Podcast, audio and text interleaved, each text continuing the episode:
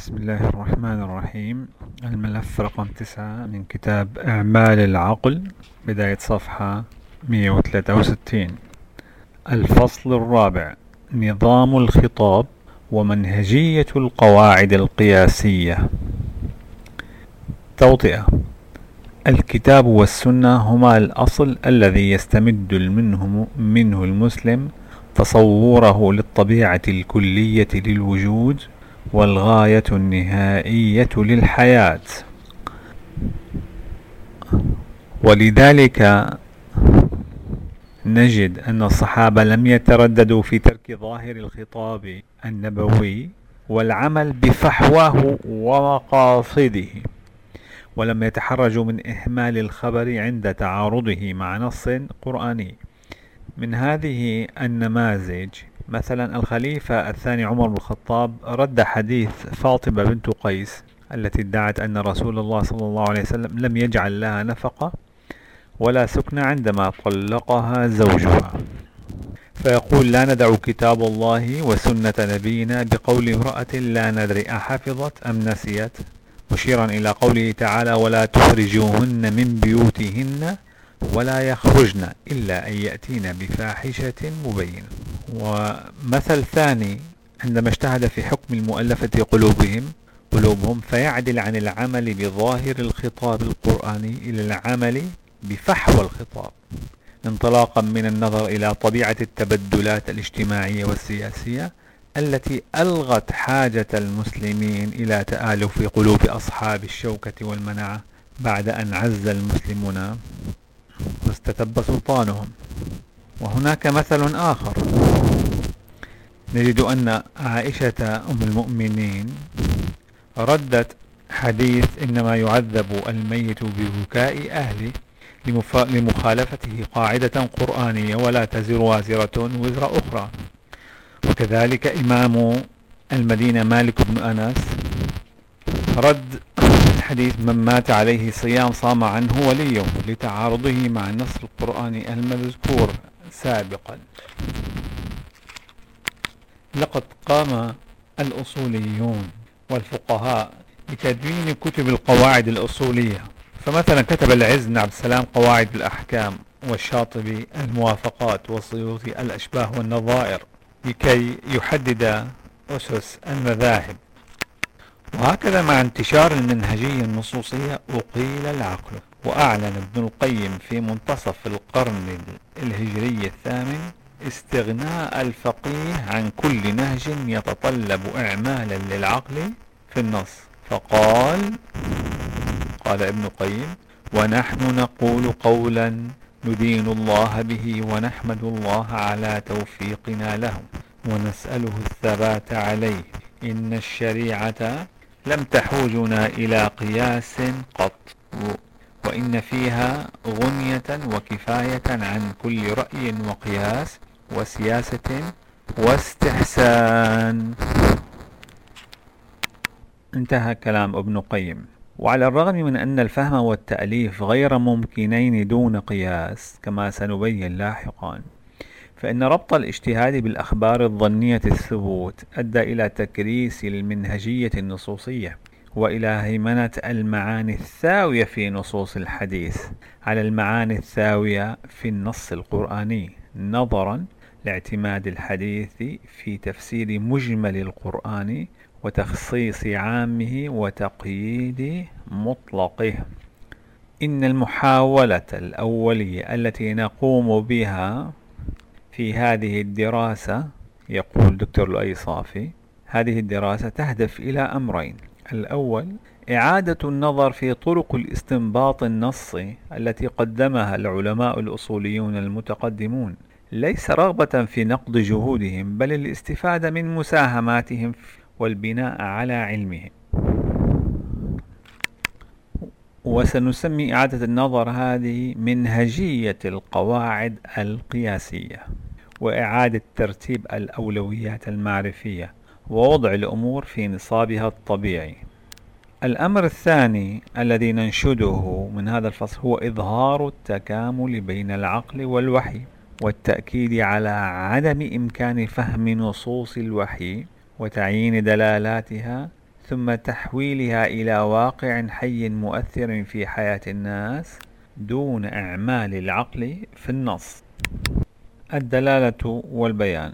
يتكلم الدكتور الأيصافي عن بعض المصطلحات حيث مثلا يذكر أن الشافعي يحدد بعبارة محكمة ودقيقة منهجيته في بيان معاني الخطاب القرآني وذلك بتمييز وجوه أو مستويات أربعة للبيان. الشافعي ميز أربع وجوه ومستويات للبيان.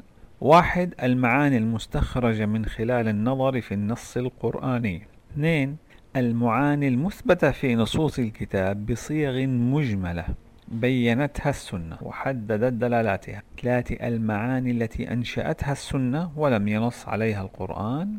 أربعة المعاني المستنبطة من خلال الاجتهاد ومن خلال دراسته.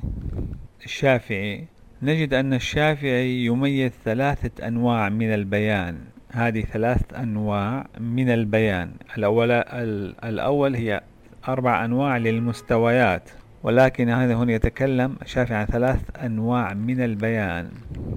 النوع الأول البين وهو نص يتألف من ألفاظ واضحة بذاتها لا تتطلب مزيد بيان ولا تحتمل إلا فهما واحدا.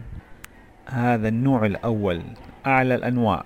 مثلا ووعدنا موسى ثلاثين ليلة وأتممناها بعشر فتم ميقات ربه أربعين ليلة. النوع الثاني من البيان هو الظاهر. أصبح الأول اسمه البين النوع الثاني من البيان هو الظاهر وهو نص يتألف من ألفاظ واضحة بذاتها لا تحتاج إلى قرائن خارجة عنها لتوضيحها ولكن بعض ألفاظها ينطوي على شيء من الإبهام والخفاء يسمح بتعدد الفهم والتفسير. مثلا قال الله تعالى يا أيها الذين آمنوا لا تقتلوا الصيد وأنتم حرم. ومن قتله منكم متعمدا فجزاء مثل ما قتل من النعم يحكم به ذوى عدل منكم. هديا بالغ الكعبة. والخفاء في معنى الآية السابقة لفظ مثل لاحتمال ارتباط المثلية بالحجم أو بالوزن أو بالسن. هل مثل ما قتل من النعم النوع؟ يعني دجاجة دجاج دجاجة خروف خروف. أو المقصود فيه الوزن أو مقصود فيه الثمن. مثلا اختار الشافعي الشبه في تفسير معنى المثل. النوع الثالث من البيان الأخير وهو البيان المجمل وهو نص عام يحتاج إلى بيان وتفصيل باعتماد قرائن خارجية عنه لتحديد معانيه. مثلا وأقيموا الصلاة وآتوا الزكاة. هذه تحتاج إلى تبيين. كيف نقيم الصلاة؟ كيف نؤتي الزكاة؟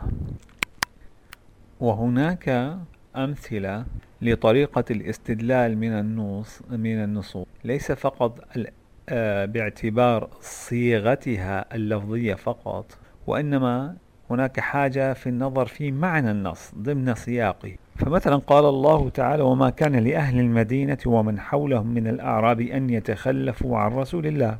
هل المقصود فيها كل أهل المدينة من رجال ونساء بالجهاد؟ كما يظهر في سياق آيتان فاتقوا النار التي وقودها الناس والحجارة.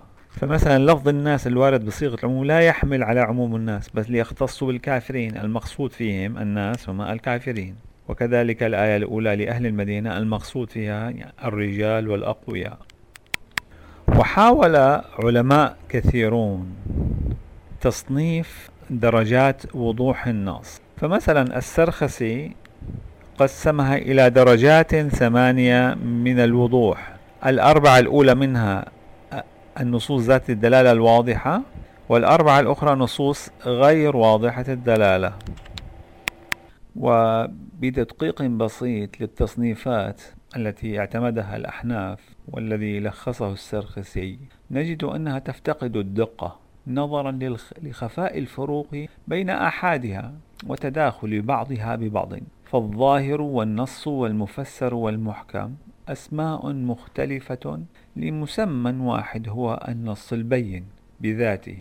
مثلا وسواء اعتمدنا تقسيم الشافعي المختصر أو تقسيم السرخس المفصل فإن بيان الألفاظ غير الواضحة بذاتها يتطلب النظر في دلالاتها ضمن سياقها الخاص سياق نصي أو تحديد دلالاتها في سياقها العام سياق خطابي أو النظر في دلالاتها الوجودية سياق حالي. مثلا لاحظ السرخسي أن صيغة الأمر لا تفيد معنى الإلزام ضرورة بل يقصد منها النصيحة أو الإباحة أو حتى الرجاء. فمثلا إن عندما تقول اللهم اغفر لي هي ليست أمرا وإنما رجاء. وعندما يقول الله وكلوا فهو يفيد الإباحة وليس يفيد الأمر. وعندما يقول الله فإذا قضيت الصلاة فانتشروا في الأرض فهي تفيد الإباحة. وكذلك قوله تعالى وإذا حللتم فاصطادوا. لا, لا تفيد الأمر بالاصطياد. وهكذا لاحظ علماء المسلمين أن معاني الألفاظ مرتبطة بسياقها العام. وهكذا لاحظ الفقهاء والعلماء هذه الأمور. حتى أسسوا نظرية متكاملة حدد عبد القاهر الجرجاني معالمها الأساسية في كتابه دلائل الإعجاز. مفادها أن المعنى لا يتبع اللفظ بل العكس هو الصحيح. فاللفظ هو الذي يتبع المعنى. لذلك شدد الجرجاني على أن المعنى لا يستخرج من ألفاظ الخطاب بل من نظمه العام. وحيث أن الألفاظ إذا كانت أوعية للمعاني فإنها لا محالة تتبع المعاني في موقعها. وهكذا لقد أدى اكتشاف الجرجاني. أن المعنى مرتبط بنظام الخطاب العام وأن الألفاظ ليست سوى علامات مرتبة نسق محدد لتأدية المعنى إلى توسع مباحث الدلالات في الفقه واللغة. فمع اتساع ورسوخ قدم المدرسة النصوصية التي حاربت الرأي وجعلت القياس دليلا متأخرا عن الضعيف من النصوص.